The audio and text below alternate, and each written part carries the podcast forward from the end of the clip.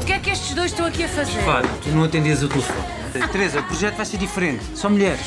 Quatro. Nós precisamos da tua força, da tua garra. Precisamos de ti, Helena.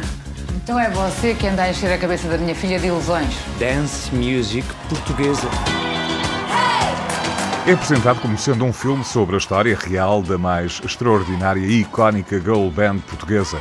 O título não engana. Bem Bom é um filme de Patrícia Sequeira sobre quatro jovens raparigas que em 1979 foram contratadas para formar as Doce. Eram elas Helena Coelho, Fátima Padinha, Teresa Miguel e Laura Diogo. Nascia assim um projeto que viria a tornar-se num fenómeno de popularidade. Neste percurso encontramos uh, momentos de, de, difamação, de preconceito, de questões de género e encontramos um Portugal que tem que é naturalmente um Portugal ainda muito conservador e machista uh, e que não estava preparado para estas quadras bombas. Então nós estamos a trabalhar há meses, ainda não vimos um tostão.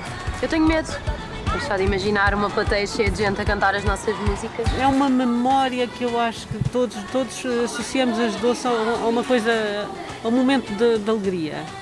E, portanto, naturalmente, mesmo que se vá revisitar o nosso passado em momentos, se calhar, menos bons, aqui veio, aqui veio a música para nos pôr num sítio num sítio de alegria. Eu, eu repito muito a palavra alegria, mas de facto eu acho que é o que estamos a precisar. Sem nós, as doces não existiam. E nós é que vamos decidir se elas continuam ou não. Elas sabiam cantar, brilhavam e dançavam em palco ao mesmo tempo que escandalizavam o país. Bem Bom, de Patrícia Sequeira, tem como protagonistas Carolina Carvalho, Bárbara Branco, Lia Carvalho e Ana Marta Ferreira. Recorde-se que as Doce estrearam-se em 1980 com o single Amanhã de Manhã. Participaram por quatro vezes no Festival da Canção. Saíram vencedoras da edição de 1982, à qual concorreram com Bem Bom, tema que levaram ao Festival da Eurovisão.